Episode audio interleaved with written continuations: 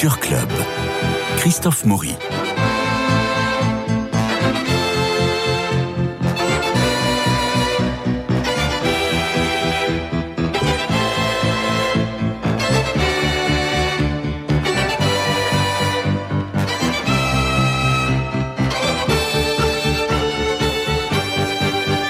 L'Hôtel Salé Musée Picasso expose 6 peintures, 2 sculptures et un carnet de dessins offerts à l'État par Maya Picasso, la fille d'eux, par le dispositif de la Dation, on va en parler. C'est un événement, évidemment, que de découvrir de nouvelles œuvres de Picasso. L'exposition se tient à l'Hôtel Salé jusqu'au 31 décembre. C'est 5 rue Torigny, dans le 3e arrondissement à Paris. On se précipite, c'est merveilleux. Mais Mélina de Courcy, en vrai, est-ce qu'on n'en fait pas un peu trop ? Bonjour Christophe et bonjour à tous les auditeurs que je me réjouis de retrouver aujourd'hui après cette longue absence de l'été. Mais oui, vous avez manqué à tout le monde et tout le monde vous a manqué. Absolument, bon. C'est une joie de se retrouver avec ce nouveau générique. Ben, vous avez vu. Très beau, très entraînant, très joyeux, bravo, merci beaucoup. Écoutez, Maya Ruiz Picasso, moi oui. J'ai eu plaisir à découvrir le personnage parce que c'est l'occasion finalement. Cette dation qu'elle a faite avec ses 8 nouvelles œuvres de Picasso plus une sculpture océanienne qui lui a appartenu, viennent enrichir les collections. 6 peintures, 2 sculptures, un carnet de dessins dont vous avez parlé. C'est la 3e dation de la famille Picasso à l'État. Vous savez que les dations de la famille Picasso sont à l'origine du musée Picasso de Paris. Il y a donc eu une première en 1979-80. Puis une 2e en 2014, et celle-ci est assez importante, en 2021, qui était donc à l'origine de cette exposition. Donc ça permet de régler en nature, en fait, les droits de succession. Voilà, petite question, qu'est-ce qu'une dation ? C'est très simple, la loi Malraux, 1968, permet de régler en œuvre d'art, pour les héritiers de grands artistes, les droits de succession à l'État. Donc je donne 3 toiles et je garde la maison. Peut-être pas que la maison. D'accord. Voilà, alors la question c'est qui est Maya Picasso ? Parce que c'était l'occasion de la découvrir. Maya Ruiz Picasso, donc c'est le 2e enfant de Picasso. Ouais. Elle est née en 1935 de sa relation avec Marie-Thérèse Walter, relation cachée puisque Picasso à cette époque-là était déjà marié avec Olga, la danseuse des ballets russes de Diaghilev, oui. Qu'il avait rencontrée et avec qui il a eu un fils, Paul, son premier enfant. Et donc, on peut dire, d'une certaine manière, que Maya, c'est l'enfant caché d'une relation cachée. Mais c'est l'enfant très aimé. Et c'est donc l'enfant choyé. Ah oui, absolument. Incroyable. Moi, j'ai découvert ça. Je ne savais pas vraiment à ce point-là. Il joue sur la plage. C'est ça. On voit plein de films. Et puis, alors, c'est la seule qui a le droit de rentrer dans l'atelier pendant qu'il peint. Alors que les autres sont interdits. C'est ça. Elle lui donne des ordres. Oui. Donc, à 10 ans, elle lui dit, dessine-moi un chameau, un, je ne sais pas quoi, un dromadaire. Il le fait sur ses cahiers d'écolier à elle, qu'elle note. Donc, elle est gentille. Elle lui met 10. Et donc on découvre, alors moi là j'ai découvert un Picasso père. Oui. Je ne connaissais pas Picasso père, je connais Picasso l'amant, l'homme à femme, l'artiste bien sûr, mais ou l'homme engagé, le communiste, celui qui dénonce la guerre civile d'Espagne, tout ça. Mais le Picasso père, j'avais jamais vu comme ça. Alors je trouve que c'est un élément intéressant de cette exposition. Bah oui, parce que c'est un monstre lui. Voilà. Il faut le dire. Mais là, on découvre une relation assez tendre, oui. Très attentionnée, avec donc cette petite fille qui vivait à Tremblay, à 40 km de Paris, avec sa mère, qui l'avait en fait éloignée de Paris, puisqu'il était encore marié avec Olga, dont il ne divorça jamais quand même. Voilà. Et donc, cette petite fille se construit avec sa mère dans une relation très, très, très intime, avec le meilleur ami Sabartès qui vient habiter avec eux, et Picasso leur rend visite le week-end. Mais que ne ferait-il pas pour Maya ? Que ne ferait-il pas pour Maya ? Il abandonne sa panoplie de minotaure et il devient le père. Il devient le père et le père vraiment joueur. Oui, joueur, attentionné. Pendant la guerre, dans la pénurie de la guerre, il elle est née en 1935, donc pendant la guerre, elle a 5 ans. Voilà. Il lui construit des jouets. Oui. Il fabrique des pliages, des cocottes en papier pour elle, des tas de choses comme ça, tout à fait extraordinaire. Enfin, c'est incroyable. Voilà. Donc, voilà, Maya Picasso, elle a un rôle particulier dans la vie de Picasso. Il y a des portraits d'elle, d'ailleurs, au dessin, comme il les aurait fait à l'âge de 14 ans. Donc c'est le désir d'immortaliser un visage aimé. C'est le désir d'immortaliser un instant, un moment d'intimité d'un être très cher. Oui, parce qu'à l'Hôtel Salé, donc, on découvre ces nouvelles œuvres, mais on peut aller se promener aussi dans les autres salles d'exposition pour retrouver la présence de Maya.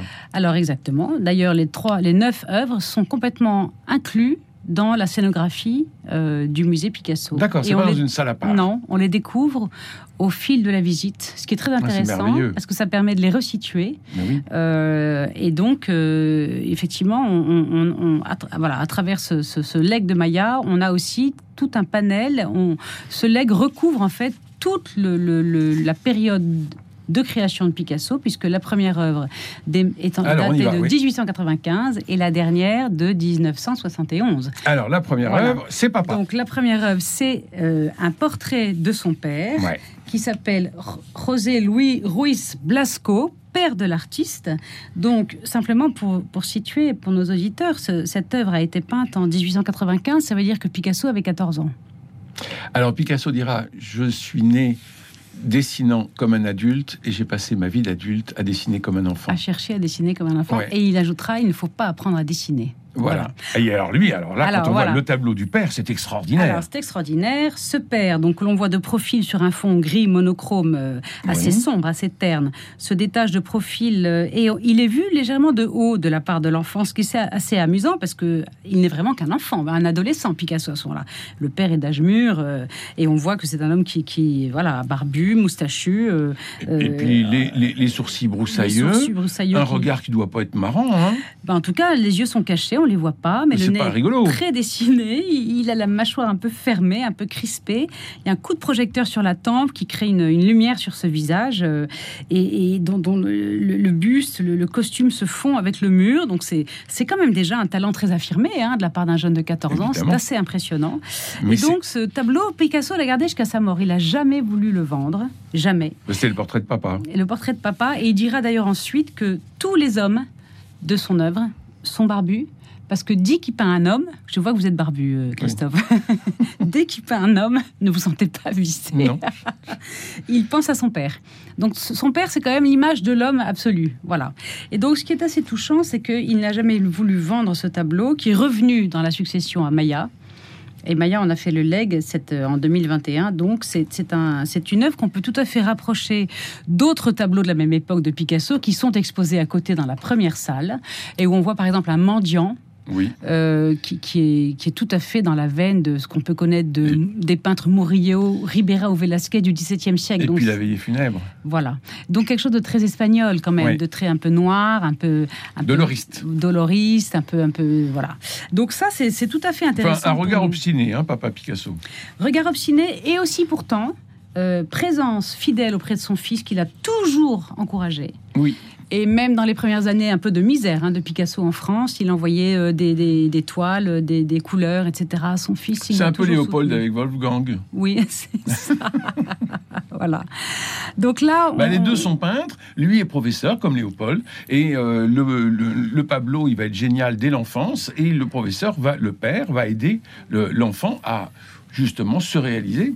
C'est ça, exactement. Il le suit vraiment. Alors après, je crois que le père, dans les autres représentations qu'en fait Picasso, adopte des regards un peu plus perdus, un peu plus éteints, un peu plus atones, parce qu'en fait, il a souffert, dit-on, de ne pas être reconnu dans son art en Espagne. Voilà, et c'est aussi peut-être pour ça qu'il a tout le temps encouragé, soutenu son fils pour l'aider, lui, à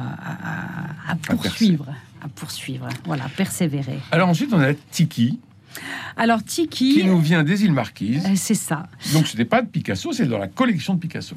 Voilà, alors ça c'est très intéressant à beaucoup d'égards, ça. Donc Tiki, c'est une sculpture océanienne qui vient des îles Marquises, qui est datée de la fin du 19e siècle et qui a été acquise par Picasso en 1907, juste après que Picasso ait peint Les Demoiselles d'Avignon. Voilà. Donc cette sculpture qui fait mesure à peu près, je ne sais pas, peut-être 70 cm à peu près, en bois poli, est une sculpture en ronde bosse, hein, massive, mais avec certains aspects de évidés, par exemple, pour les lobes des oreilles, pour les bras.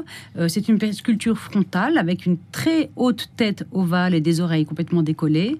Et les bras sont positionnés en pelle, c'est-à-dire de chaque côté, non collés au buste, et les mains tournées vers l'abdomen. Voilà, des jambes très trapues, fléchies. Donc on a là sombre, mais portant des traces de polychromie. On a là vraiment... mais complètement asexué.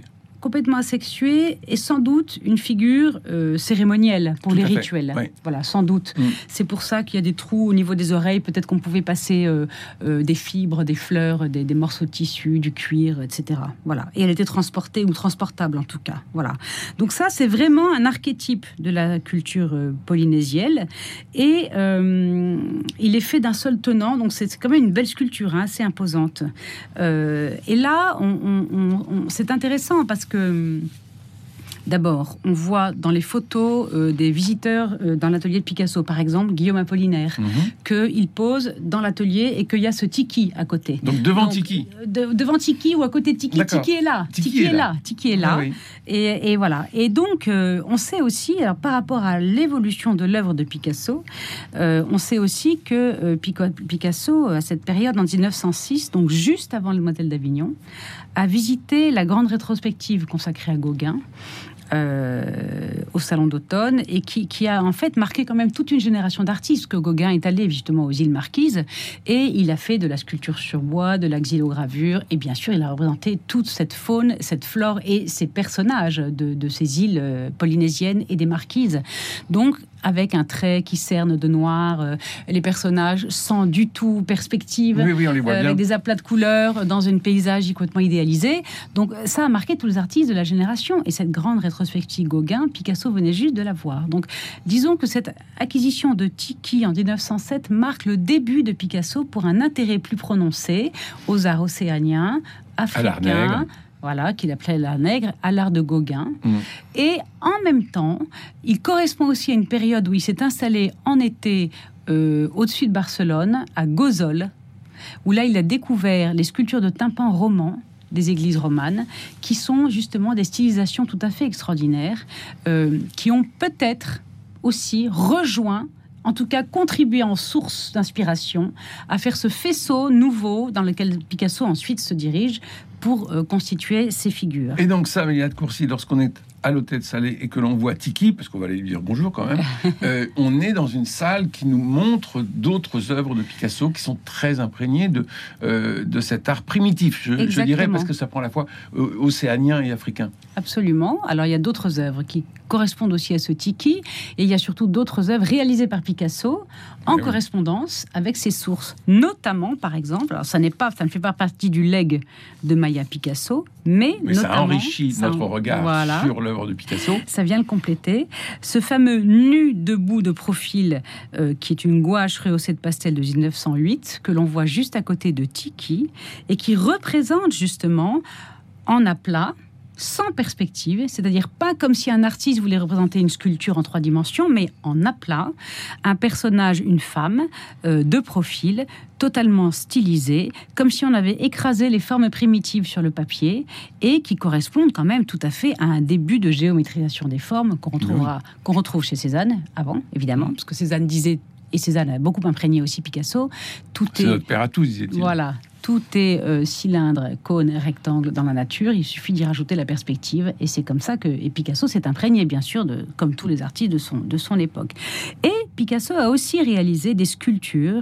On voit ici, dans cette même salle, par exemple, une tête en hêtre sculptée qui est tout à fait proche de cet art primitif auquel il commence à s'intéresser. Donc là, cet objet, ce tiki, qu'il n'a pas fabriqué, qui n'est pas l'œuvre de sa création, mais qu'il a acquis, marque quand même une étape dans son art, et c'est assez emblématique. Vous nous en donnez l'importance, et on vous en remercie. Mélina de Courcy. Alors ensuite, on a l'enfant à la sucette sous une chaise, et puis alors surtout, moi je trouve le portrait d'Émilie Marguerite Walter, qu'il appelait Mémé, extrêmement surprenant. Il l'a peint à Royan, en octobre 1939, et elle est bouleversante, cette mémé. Alors, cette mémé bouleversante, elle est très attachante. Très attachante. Et elle est drôle, elle est tendre. Exactement. On dirait un loukoum. Oui. Et ce qui est très drôle, c'est que la photo de mémé en vrai est parfaitement ressemblante. C'est-à-dire que Picasso peint mémé en détournant la forme avec un amas de chair rose, un nez en 8 qui n'est pas placé à l'endroit du nez mais qui est détourné du visage et qui sort du visage. Les deux yeux ne sont pas sur la même horizontalité. La bouche est au milieu et les oreilles sont très hautes, tournées comme celles d'un petit cochon. Le crâne est défoncé. Avec un chignon quand même qu'on retrouve sur la photo. Le petit col en dentelle qui dépasse de la robe noire. Nous retrouvons parfaitement mémé. Regardez. Ah oui. Regardez Christophe. C'est extraordinaire pour moi. C'est-à-dire que c'est pas la caricature. Non. Et d'ailleurs, il a fait un portrait de Sabartès, ce fameux ami Sabartès, son fidèle ami. C'est l'essence du visage. Eh bien, en fait, c'est simplement l'essentiel. Oui. C'est très fort. Mais c'est étonnant, hein, parce que ça passe par la déformation quand même. Et alors, autant on était dans le côté anguleux, géométrique, avec le tiki. Et avec le nu sculpté à la manière de forme primitive, autant là, nous sommes dans la rondeur, dans le moelleux, dans le rose tendre. Dans la bonté. Dans la bonté, la douceur, l'affection. Oui. C'est tout à fait extraordinaire. Mais c'est vraiment extraordinaire. Alors, qui est cette mémé ? Bah oui. Cette mémé, c'est la mère de Marie-Thérèse Walter. C'est donc la grand-mère suédoise de Maya. Et cette grand-mère suédoise, au début du mois de septembre 1939, à l'approche de la guerre, a accueilli chez elle Pablo Picasso, sa fille Marie-Thérèse et Maya à Royan. Et en fait, ils ont séjourné là, au bord de l'Atlantique. Bien que l'union fût interdite, et en tout cas secrète. Secrète. Elle est formidable, mémé. Mémé formidable. Formidable mémé. Non mais vraiment, il est très tendre ce tableau. Et alors la photo est à côté du tableau. Et la photo est dans la salle. Ouais. Et je vous assure que c'est absolument génial de voir ça. Oui. C'est vraiment étonnant. Oui. Vraiment, c'est merveilleux. C'est un bel hommage à cette femme. Absolument. Alors dans la même salle, nous avons... l'enfant à la sucette, assis sous une chaise. Voilà. Il est caché. Et qui date de 1938. Et cet enfant à la sucette, alors, il part sur un autre registre que cette mémé, puisque là, nous sommes dans une ambiance en noir et blanc, juste après Guernica. Donc, on retrouve d'ailleurs cette force de Guernica. Exactement. Vous avez raison de le souligner. Dans la palette de Guernica, c'est-à-dire du noir, du gris et du blanc, du monochrome. Et c'est au cours de l'été 1938 que Picasso séjourne à Mougins. À une période où il y a des fortes tensions politiques. D'abord, il a dénoncé avec Guernica la guerre civile espagnole et donc s'est opposé au franquisme de manière complètement ouverte, premièrement. Et deuxièmement, nous sommes quand même en 38, pas loin du début de la guerre, avec des tensions politiques internationales très fortes. Et du coup, Picasso évoque cette espèce d'angulosité de ce personnage dans les mêmes teintes que Guernica. Alors, qu'est-ce qu'on voit ? Eh bien, on voit... un petit bonhomme. Un petit bonhomme assis. Qui est planqué sous une chaise. Voilà. Et qui est en train de manger une sucette qui est triangulaire et qu'il est en train de prendre avec ravissement. Il a sa main gauche ou droite qui tient la sucette et son autre main qui semble se délecter. Non ? Oui, et surtout, il a une très grosse bouche qui montre que c'est très bon, sans doute. Il a une très grosse bouche. Alors, il a les yeux qui sont dissymétriques et qui sont dans la même, ligne que ceux de mémé. Exactement. Et donc, on a l'impression que mémé regarde ce petit garçon, cet enfant à la sucette, de façon très, très débonnaire et qui accepte tout. Et le petit qui s'est planqué parce qu'il a fait une bêtise. Il a le même nez en 8 que mémé, il a les cheveux tout bouclés.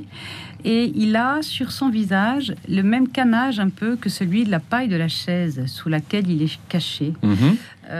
C'est assez étrange hein, quand même ce tableau. C'est une composition et une palette qui contrastent avec la légèreté du titre parce que enfant à la sucette assis sous une chaise, on pourrait se dire à côté de mémé que c'est aussi doux et tendre que mémé, mais non, là c'est quand même anguleux, c'est contorsionné, c'est aigu. C'est pas tendre. On est peut-être dans la faute. C'est pas tendre. Il l'a volé la sucette, en fait. Ah, peut-être. Ouais. Et alors, on voit que finalement, ce corps de l'enfant est très morcelé. Hein. Il s'inscrit dans une forme pyramidale, si on regarde la composition du tableau, qui est assez stricte, hein, et dont toutes les arêtes correspondent finalement à celle de la sucette, qui, elle, est en forme de losange aussi. Oui. Et ça, c'est une forme quand même à laquelle s'ajoute une multitude de lignes qui couvrent tout le visage, un peu comme un treillage, comme un tramage. Je sais pas, il y a quelque chose comme s'il était scarifié, cet enfant, en fait. Et donc, est-ce que c'est la peur de la guerre? Est-ce que, vous voyez, encore toujours ce souvenir de Guernica qui est assez... Voilà. Ce visage, il est vu à la fois de face et de profil. Il est décomposé en surfaces distinctes. Les mains, les doigts sont en torsion. D'ailleurs, elles sont très grandes, ces mains. Elles sont complètement disproportionnées. Oui, c'est un voleur. Et il l'a volé. Certains disent que cet enfant n'a pas une tête d'enfant. Et certains disent même que cet enfant ressemble étrangement à Picasso lui-même à cette période-là. C'est très étonnant, hein. Et en montrant un Picasso finalement inquiet. Voilà. Et c'est dans une composition qui cloisonne, hein, parce que l'enfant, il est encadré par la chaise, qu'il est encadré par le mur derrière lui, il est encadré par les bords du tableau. Il est assez monumental dans cette composition. Donc, on a un peu une sensation d'enfermement. Vous voyez ? Vous percevez ? Vous êtes d'accord ou pas ? Très bien. Moi, je ressens ça fortement. Et donc... nous suivons votre sensibilité, Mélina de Courcy, il n'y a aucun problème. Donc, on a l'impression d'un espace assez exigu, qui se resserre un peu, comme quelque chose qui se resserre autour de cet enfant. Voilà. Alors ensuite, nous avons un objet qui fait penser à Marcel Duchamp, évidemment. Ça s'appelle la Vénus du gaz. Et c'est l'idée de... prendre un objet qui existe, qui est un truc de gaz, et puis de le dresser verticalement pour en faire cette Vénus. Mais on est complètement dans la logique de Marcel Duchamp, on est d'accord? Alors c'est le ready-made, hein, c'est le ready-made tout à fait à la manière de Marcel Duchamp. Elle est créée à la fin de la guerre, au tout début 1945. En fait, c'est le seul et unique ready-made de Picasso quand même. Hein. Et qu'est-ce qu'il a fait? Il a pris un brûleur à gaz, donc il y a deux tubes qui font arriver le gaz dans ce brûleur, un autre qui sort de l'autre côté pour l'accrocher au fourneau, et au centre il y a donc ce brûleur qui est circulaire, percé de trous pour que le gaz sorte, et au milieu il y a un autre petit trou, voilà, il l'a mis debout, et c'est devenu une Vénus. C'est devenu, ça veut dire une Vénus, ça veut dire une déesse primitive. Qu'est-ce que c'est qu'une Vénus? Dans l'art primitif, c'est la déesse de la maternité, de la fécondité. Donc c'est la femme, ça veut dire c'est la source de la vie. On est en 1945, on est à la fin de la guerre. Pénurie d'un tas de choses, pénurie sans doute de matériaux, d'un tas de choses. De gaz. Et cette forme qui devient une Vénus, c'est avec rien, je fais la vie. Avec peu de choses, je fais la vie. Et la vie perdure. Donc, il y a quelque chose d'assez extraordinaire, là, hein, à ce moment-là. Donc, c'est vraiment pas qu'un gadget, à vous entendre. Ah ben, moi, je crois pas du tout que ce soit un gadget. Simplement, Picasso, il avait quand même l'art, avec une passoire, de faire une chèvre. Vous le savez bien. Et, bon. Avec un guidon de vélo, de faire un taureau. Voilà. Donc ça fait partie de cette créativité. Oui. Mais là, ce qui est extraordinaire à cette période-là, c'est de l'appeler Vénus. Parce que Vénus, c'est la maternité, c'est la féminité, c'est la fécondité, donc c'est la vie. Alors, nous passons ensuite dans la carnet d'études, un carnet qui tourne autour du déjeuner sur l'herbe, cette fameuse toile de Manet que nous connaissons tous. Et alors là, c'est épatant, la façon dont il stylise ça. Nous sommes le 15 juin 1963, c'est daté ainsi, et on a cette étude pour un déjeuner sur l'herbe. Effectivement, Christophe, c'est un carnet qui a été légué donc par Maya Picasso. Il faut savoir que Picasso s'est intéressé pendant très longtemps au déjeuner sur l'herbe de Manet, et qu'il en a fait des séries. On parle beaucoup des séries pour Monet, etc. Mais Picasso a aussi fait des séries, et le déjeuner sur l'herbe, c'est une série qui a été l'occasion d'énormément d'études. Il les a commencés en 1954 et il a fait des études aussi bien en dessin, en gravure qu'en sculpture.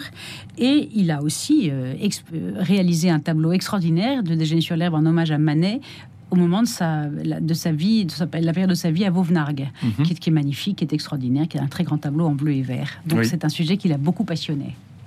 Donc là, on le voit dans les carnets. Et puis alors, il y a cette tête d'homme qui a été réalisée à Mougins le 31 juillet 1971. Tête d'homme qui a été incomprise à son époque. complètement incomprise. Il faut bien situer, hein. Picasso a 90 ans quand il peint cette œuvre. Oui, il est costaud. 90 ans. Et il est installé au Mas Notre-Dame de Vie à Mougins en 1961. Et finalement, c'est un ultime épanouissement de son œuvre où il y a une créativité extraordinaire qui revient. Et notamment, il peint beaucoup d'hommes. C'est la période des mousquetaires, des matadors, qui ont les yeux dans tous les sens, en l'air, avec une fleur, une épée, une cape, etc. Et là, il peint cette tête d'homme. Certains l'ont prise pour une tête de Christ. Et elle est sur un fond jaune d'un côté, rouge de l'autre. J'ai pensé aux icônes. Et c'est véritablement un œil vers le bas, un autre vers le haut, un visage très, très, très torturé. Et vraiment, c'est une tête d'homme tout à fait interpellante et intéressante qui illustre cette période de la fin de la vie et de l'œuvre de Picasso. Eh bien alors, nous allons à l'hôtel Salé, au musée Picasso, pour aller voir ces 6 peintures, ces 2 sculptures et ce carnet de dessins offert à l'État par Maya Picasso. Voilà, il me reste à remercier Cédric Kouba pour la technique, Philippe Palpeche pour l'habillage sonore, François Dieudonné pour l'organisation des studios, et puis vous, Mélina de Courcy, qui nous passionnez toujours pour ces éclairages qui nous donnent envie d'aller nous y promener, de contempler, de comparer et d'aimer. Merci, bonne journée, bonne semaine à tous. On se retrouve demain pour un Culture Club livre avec notamment, oui, je peux le dire, Antoine Rouault qui viendra nous voir. On peut le déflorer. Alors, on le déflore. À demain avec Antoine Rouault. Bonne semaine à tous.